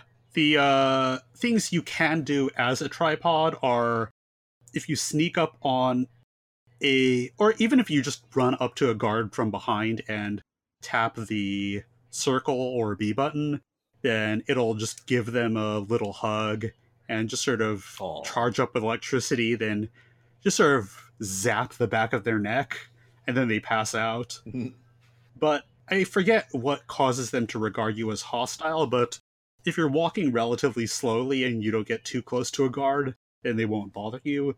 But if you walk up to a gecko and then tap the Y button, you do this thing where Raiden lifts two of the gecko's three arms up and claps a few times above the head while just sort of standing up on the remaining hand, and then the other geckos will do it back to you. Fantastic. In fact, you get an achievement for greeting all of the dwarf geckos. and these things are like maybe knee high. It's cute and weird. Yeah, but I don't know how many of them have left hands. so yeah, you get the security footage. So the security footage shows you a man in a suit talking to a uh, apparently Mexican man in a lab coat who's the uh, the guy who's doing all these terrible things to children. Uh, but the man in the suit turns out to be none other than Senator Armstrong from the United States. Yeah, Senator of Colorado. Mm-hmm. He's made a very specific deal here. He's been talking to the scientist guy, and he wants the children's brains for something that he calls the Sears program. Named after the uh, the President Sears in the Metal Gear Solid universe, that is. Yeah. Not it's not terribly concerned with department stores that are going out of business, but Yeah. So the idea is that he says that hey, we need those br- all the brains ASAP. We need to accelerate the time schedule. The scientist is kind of shocked, and it turns out that oh hey, somebody's snooping around, so we need to hurry it up. The scientist is upset and he says, "Oh, you know, we can't just scoop the brains out uh, with an ice cream scoop. It's literally brain surgery." Then Armstrong, in a surprising thing for a villain, just acknowledges, uh, "You know, you're yeah, you're right. I'm being unreasonable. Tell you what, I will pay you for all of the children and all of the brains that I've collected so far. You know, I just want you to go ahead and just you know, eliminate whatever children can't be carried out so there won't be any witnesses. in case you were wondering if he's a bad guy, yes, he is. Yeah the guy scientist is kind of shocked because hey you know those have you know those have actual value you know money wise and armstrong is just like oh last time i checked you know street children weren't exactly rare in this part of the world. So he's like super evil. Yeah, al- although when he says they're not exactly rare, he's not even a little bit wrong about that. But oh yeah they will if you talk on the codec they will talk your ear off about mm-hmm. The terrible reality of street children yep, and like Kevin talks at length about like the the difficulties, even like the organizations that track this like have trouble deciding on the proper classification, and it's really terrible and complicated because that's how life works. Yeah.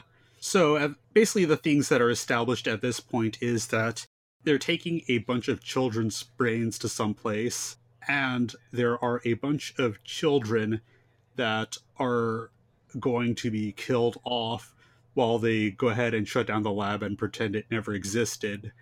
So, Raiden needs to hurry up and get over there. Wait, is this when you see the uh, I think it is. the uh, yeah, brain you casings? sort of bumble into this room that's just lined. All the walls are lined with these tubes with.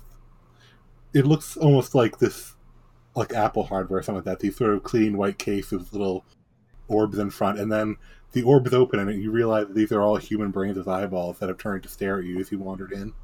It's like a it's like a more stylish anime version of RoboCop 2. Like so they reasoned that uh you know Raiden might still be able to save those children because you know the scientists probably won't kill them until the payment is cleared. I admit I don't know too much about the world of finance, but sure. so he runs along and walks into a warehouse-ish sort of place. And then this uh, pillbox bunker on treads or wheels or something just starts attacking. and they start to play rules of nature. Yeah, this it didn't feel like I was walking into a boss fight here until I realized that it was a boss fight and the level was over. Mm-hmm. Yeah, it's a little weird that the they didn't have like one of the winds of destruction here. Uh, the winds of destruction, by the way, are the uh, basically this game's like Beauty and the Beast unit, Foxhound, etc. Yeah, the, the the collective name for the team that, most of the boss characters comprise.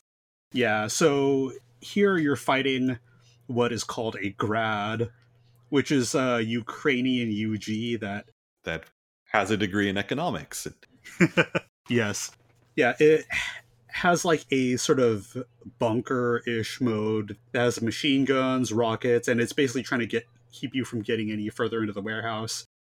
And the plates of armor that sort of make it up can like thrust forward and hit you, but as Raiden moves forward and just sort of forces it back with parries and just playing hacking away at it with the katana, you enter a larger room where it where the grad transforms into a bipedal mode with roller skates or whatever. So this boss is uh how to describe it's a boss. Yeah, like it's it's not like it's not bad as far as like game mechanics. It's just it's a robot that you fight and it doesn't have any real personality to it. I'd like to argue with Aaron and say actually it is because the stun mechanic is the single worst part of this game, Yeah. Yeah, and this guy loves to do it. that's true. It also the the, the funny thing about it is because like if uh if Blade Wolf gets stunned, it says like AI error, but if uh Raiden or another cyborg gets stunned, it says BMI error. It's like, oh no, my body mass index has got thrown off. Uh, there's a codec call, of course, because of course there is. We eventually find out that it is actually means uh, brain machine interface error. Yes, I guessed it right. Yeah. yeah, I've, I've been watching because I, mentioned there was that six hour video of all the codec calls, and I almost done watching all the way through it. It's yeah, It's a podcast. yeah, basically a very it's it's a hardcore history length podcast. yeah. Um, by the way, if you if you're not familiar, check out Hardcore History. It's great. But anyway, Oh yeah, one more note here for the fight. So the grad, uh, its general deal is that it has these armor plates that it can use to slam into you and stun you, but you want to cut apart the armor plates and eventually hack at the nice robot-y bits underneath. But uh, one thing here I was very surprised by. So Char and Aaron, you were playing the game on easy mode to try to get through it easier, yeah? Yep. uh, not well to to get through it. Period. I mean, I even on easy mode, there were a couple of bosses later in the game that I had a lot of frustration Hmm. with. Fair. Oh yeah, I last time I played this game, I got to um, God, I forget. Was it uh, Slipstream Sam, Jetstream Sam? Uh, Jetstream, yeah. His name keeps falling out of my head. I got to the part where you fight him later in the game, and then ended up falling off the game and quitting. So I just wanted to see if I could get through the game with as little friction as possible on my second try. And yeah, I played on easy. hmm Yeah, I played it on very hard, and for this fight, they throw two of them at you. Oh, jeez. Yeah, with the upped damage and everything. Yeah, wa- was it when you said that they like triple the damage? Oh, uh, no, in the. Uh, no, that's uh, for revengeance mode. So at very hard, Oh. they throw like tougher enemies at you. Like that very first fight in the game where they tell you to vary between light and hard attacks, where they throw you up against three cyborgs. In revengeance mode, they throw Gekkos into there. It, on a revengeance mode, though, they triple the damage that enemies do, but they also triple the damage of parry counters. That's kind of cool, but yeah. So yeah, eventually you start fighting the gr- you fight through the grad. You start looping. They start uh, filtering more instruments into the music. Eventually, it just screams rules of nature at you, and then you make it explode. Well, that, that's how a lot of things end in this. But one of the things that was interesting about the the interview with the composer was that like he's, he, the term he used was stems. Uh, basically, like they made literally over a hundred like snippets of music that that the game could that they could like rearrange and assemble, and like actually the the the beta version of the like the demo version most of the songs were significantly different and had different lyrics and they reworked them for the final game Huh. But anyway, yeah, you're saying? Yeah, so the best part about this fight is the music and yeah, so you blow it up and you move on and you enter this room with like white with uh, these pods with like a white fluid inside them. And Doctor just he just calls you unprompted and says, "Oh, those are artificial cryo blood preservers. It slows down the metabolism of harvested organs. It can keep them alive for hours and was probably used to preserve child organs for sale." Then you walk into the next room over, and that's when a cutscene starts. Is that the one where the the the uh, doctor has not doctor the uh, organ harvester guy has uh, has the mirror universe doctor who has uh even has a little mustache. Yeah, um, that's the one where he has George hostage, right? Yeah. Oh yeah, yeah. So George, he's got George being held at gunpoint, and there's a glass wall in the room, and on the other side of that glass wall is a ton of children. And then he, they, they're, they're yeah, they're pumping chloroform in there. So, as an aside, it's a thing in movies that like you know the chloroform guy, like hold a rag over their face and they they just fall asleep. But in real life, like you can use it that way, but you have to actually be really careful because any significant concentration of chloroform can pretty easily kill a person. So they're they're they are in fact using it to gas these kids. Yeah. Yeah, so Raiden moves to break the glass, but the scientist says that to surrender or he'll shoot George. So George says specifically something like, "Oh, me life not such precious thing," or but basically says, "Don't worry about me." Yeah, the scientists are basically, "Are you going to save the many or the few?" Which I feel is a really bad thing to ask a cyborg ninja while you're holding a kid hostage. Mm. But yeah, so George basically gives him permission. So Raiden uses his unbelievably fast speed to get in and kill the scientist before he can even get the shot off. Yeah, like George manages to throw the guy's balance off for just a moment, mm-hmm. but that's all Raiden needs. And then the guy, like, you only see like the upper. You don't see anything especially gory, but like he just looks stunned, and then his torso just like kind of slides down and to the right. Yeah, it's one of the few times they they actually show a non-cyborg person getting killed in the game, and that yeah, a lot of it is off camera, but even still. Oh shoot! Did Raiden give him a warning? Uh, I don't think he gave him a formal one. It was like uh, George said, you know, "My life ain't so precious," and it's like that's exactly what I wanted to hear. or no, no. that's a really sadistic way to say it. It's like that's what that's I needed. all I to needed hear. to hear. Yeah, and, and yeah, charges in, and like it was frustrating to me for a moment because like it fades out with him doing a cool pose with a sword, and I'm like, break the glass, break the glass. You're gonna break the glass, right? Go break, save the kids, right? Right? but yeah, that's where the that's where the chapter ends, basically. Uh, the glass is totally going to be like a glass UG or something. Yeah. So you can go into blade mode instantly. mm-hmm. uh, so the reason I brought up the did Raiden bring up a warning thing is because one of the codec calls Boris, and Raiden talks specifically about like the rules of engagement are still a thing.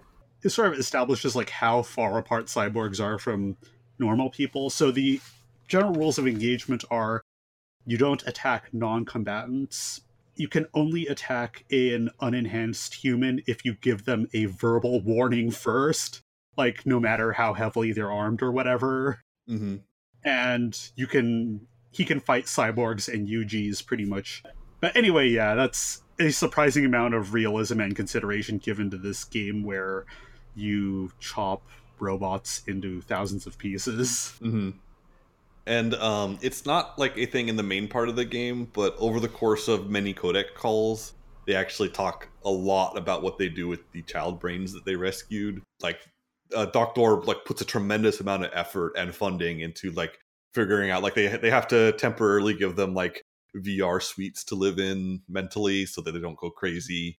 Um, they have they like they try to work with like humanitarian organizations to to find homes for them, but it's difficult because they have to figure out some kind of cyborg bodies for them and on and on like that.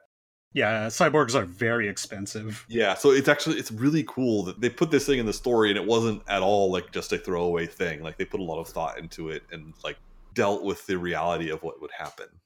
Yeah, and then they just Raiden asks Doctor about, hey, how did you you know, what is this these um was it four star hotel suite virtual reality things? And the doctor had an assistant like basically find free assets to throw these things together. So yeah, so basically made out of like free Unity stuff. yeah, so that's yeah, so Raiden presumably frees the children. That's that's the end of that chapter. So, uh, what did you think about that chapter in general? Um, I, th- I think that was like what I liked about it was that like it was where you first got to really like understand just how terrible the villains are. Like it really solidified them as bad guys. And like it did some really interesting world building that this is a world where like it's a feasible thing to do to kidnap a bunch of children, cut their brains out, and give them VR training to turn them into cyborg soldiers or uh, child soldiers. Well, cyborg too, but yeah. Yeah. Oh, uh, one more thing I probably should mention is more of a lead into the next one. But uh, the reason why Senator Armstrong is known to them is because he was investigated for his ties to World Marshal, which is a major, major, major PMC. Yeah, which we'll we'll we'll talk about them more next episode because they're a pretty big deal. Mm. Yeah, but the the big tricky thing about them is that they are headquartered and situated within the United States. Like they are in Colorado. Yeah, which that's a future chapter is going to be all about. Yeah. So uh so yeah, uh ba- anyway back to the uh what we were talking about earlier, the um yeah, general thoughts on the chapter. Char, what do you think? I think uh I agree with you story wise. I think it does a lot of really strong groundwork to make you to hook you into a story in the way the beginning of the game doesn't quite do aside from introducing the idea of the uh, cyborgs you're going to be fighting. I think the the actual gameplay up until the boss is interesting. I think something we didn't talk too much about is that, especially when you're fighting UGs, the uh, ability to dismember enemies will change their combat patterns. And I, the fact that you fight so many UGs in the Source gives you a lot of opportunity to see how the Mastiffs fight when they're uh, taken apart in various ways, which is sort of a neat thing. Oh yeah, like the when you're fighting them, sometimes their arms or legs will appear tinted blue once you do enough damage, and that means you can just slice off that limb. And yeah, it's I think it was kind of strange that there was such a prominent Thor level in 2013. I feel like maybe I haven't noticed it. I feel like games have sort of moved away from that more now, but yeah, I feel like this level felt like when the real game starts. Yeah, it, it, it definitely feels like the beginning of the actual plot, and they've gotten all the tutorialization out of the way. It's I'm interested to see what the rest of the game is like, to see what the first two chapters are like in comparison to that, if it still feels as extraneous. Yeah, this is a yeah. I specifically chose this point as a break off point because I feel it's a it is a really good dividing line, both story wise and mechanics and pacing and everything. Oh yeah, so another fun thing with like how you can hack off the UG limbs. You know those uh water skater UGs mm-hmm. with the flamethrowers. I haven't been able to do it myself, but you can cut through the fuel canisters for their flamethrower, mm. and then they can't use it huh. anymore. Interesting. Yeah. Oh, another little thing about this stage that I liked was there's a codec call where uh, Raiden talks to Kevin, and Kevin says is kind of bragging that he he had a good time like picking up chicks in Guadalajara, mm. and that that sets off Raiden giving him relationship advice. it's really good, and, and like and, and, like Raiden is already like married and has a child, so it's kind of like. Kevin, listen to me. Like you need you need to accept that they have those little flaws that keep things exciting. You're in your 30s. You need to settle down yeah, I just realized Raiden is a father. Does that make the boss fight level dads versus grads? oh god, that's perfect. Um, so let, us do a little bit of uh, uh, finishing up stuff before we finish out this episode. So I believe you have something special for us. Yes, I have prepared a small quiz for the two of you. All right, let's let's do this. Okay, so this composes uh this is composed of three questions. I want to say they're worth uh one, two, and three points in total. Oh, there are points. Yes.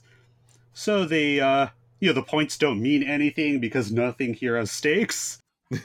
there are points. I want to have lots of them. Yes. So I am going to describe three enemies or characters from anything Metal Gear related. Not literally anything, like I won't talk about stuff that's original characters. Do, not, steal. Okay. yes. But anything is fair game that was released commercially. hmm I have three questions. Each of these will have three enemies described. One of these enemies is fake. I would like you to identify the fake one. Oh boy. Okay, so uh let's see. All right, so I would like both of you to answer each of the question, but I'll vary who answers first based on the point total because I am a designer who is obsessive compulsive like that. Okay. Okay, so the first trio of enemies, which of these is fake? Number one, the Running Man, a former Olympic sprinter who can run extremely quickly. He locks himself in a room with Snake and floods it with deadly neurotoxin and dares Snake to catch up with him to defeat him and turn the poison off. Two, Arm Joe, a former Parisian boxer who lost his right arm in an accident. To pay off his debts, he started doing mercenary group for a work that gave him a cybernetic replacement arm with a different weapon implanted in the knuckle of each finger. Number three, Messaru Gear, a gigantic monkey robot that was seized by guerrilla forces. so you have the Running Man, Arm Joe, and Messaru Gear. Uh, Which of these is which of the, these do you two think is fake? I feel like they might all be real. I I have the trick question. Yeah. No. Um. I don't know much about Metal Gear. I've, I've watched videos of some of the other games, but yeah. So I'm just going to guess that it was Joe. I feel like Arm Joe is actually real, unless I'm thinking of something else with that same name. I'm gonna say it was Masaru Gear. All right, so just to clarify, Aaron is Arm Joe, Char is Masaru Gear. hmm All right, so let's go down them one by one. So the Running Man, the Olympic sprinter, was an enemy in Metal Gear 2 Solid Snake. Mm. Yes. In order to defeat this guy who could run really fast and run around in uh, laps, Snake had to plant landmines to turn his foe's strength against him. then he could turn off the deadly neurotoxin.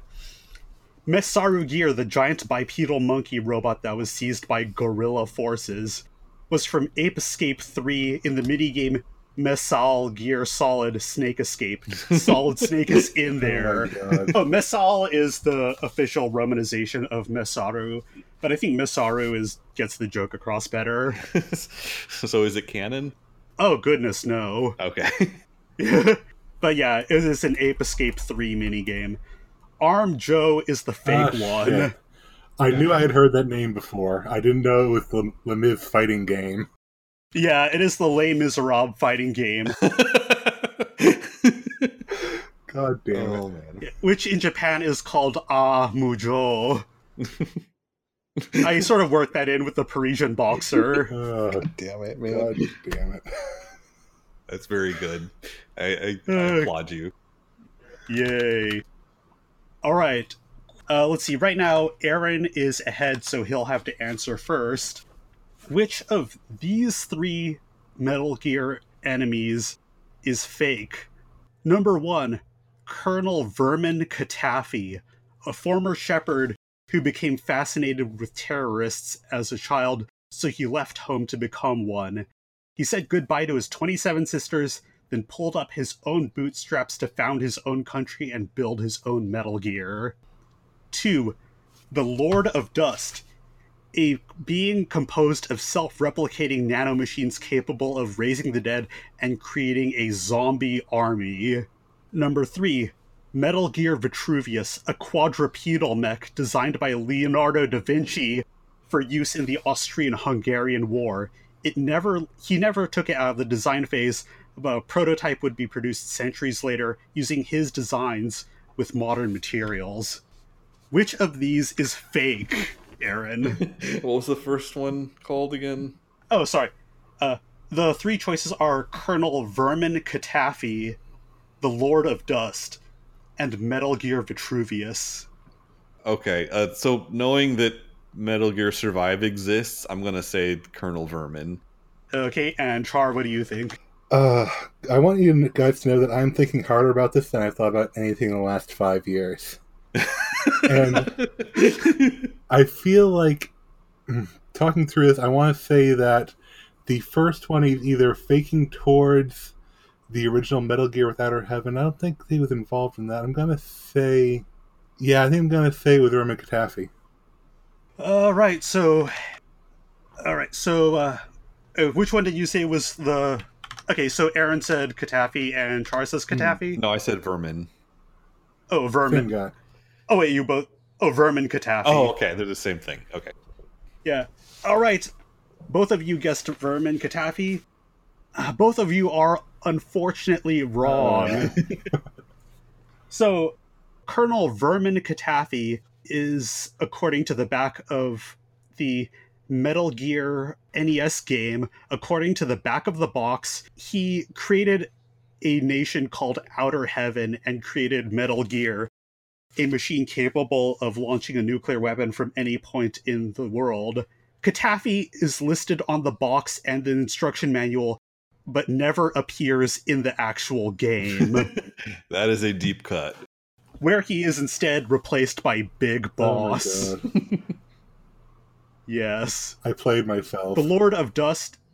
the Lord of Dust, as Aaron's correctly surmised, is an enemy from Metal Gear Survive, which is a being of self replicating nanomachines that devours matter and creates more of itself, then uses energy to go back in time and reconsume things and just add infinite mass to itself until somebody can break the time loop.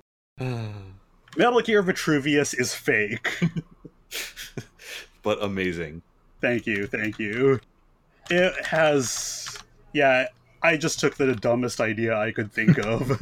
and that says something about the believability of the Metal Gear series, that that seemed perfectly viable. And you faked me out with the Ape Escape thing. I assumed it was a crossover into something else, but the, you've set some masterful traps here. Yeah. Thank you. All right, so the last question with Aaron at one point and Char at zero points. okay, so I will li- So, which one of these three characters is fake? The first is Roy, a 15 year old child soldier of noble birth in his home country. He is an officer and leads his own army. He wields a sword called the Binding Blade. Number two, the Sorrow, a literal ghost capable of communing with the dead. Three, Coward the Duck, a master of the boomerang who hides behind prisoners and hostages. Aaron must answer Oh first. My God. Which of these is fake? Which of these never appeared in a Metal Gear thing? Um. Wow. Wow. Uh. I'm going to because I'm. It's down to a guess at this point. I'm going to say Coward the Duck. Okay, Char, how many do you? Which do you think I is think fake? it's Roy Again. because I'm fairly sure he's from Fire Emblem. All right, and the answer is Roy. Yeah! Char gets three points and Aaron gets one. Now here is Coward the Duck, who was later re-romanized, who relocalized as Dirty Duck, and had his name chan- changed to the Japanese one, is a me- enemy from the original MSX Metal Gear. The Sorrow is one of the members of the Cobra oh my unit God. from Metal Gear Solid 3. In life, he was a spirit medium who died and then continued doing ghost stuff. Now, Roy, the 15 year old child soldier, is from Fire Emblem. that is the one that was never there. Specifically, he was in Super Smash Bros. Melee, but Solid Snake was in Super Smash Bros. Brawl, missing Roy by one game. So, as of this recording, those two have never been in a game together, so they do not count. However, by the year's end, if you're listening to this in whenever that is, Super Smash Bros. Ultimate will be out, which features every character that has ever appeared in a Smash Bros. game, including Roy and Solid Snake. Thereby retroactively invalidating my winning of this quiz. well, then you can just take the points and go back in time and then reconsume the Earth with points or whatever.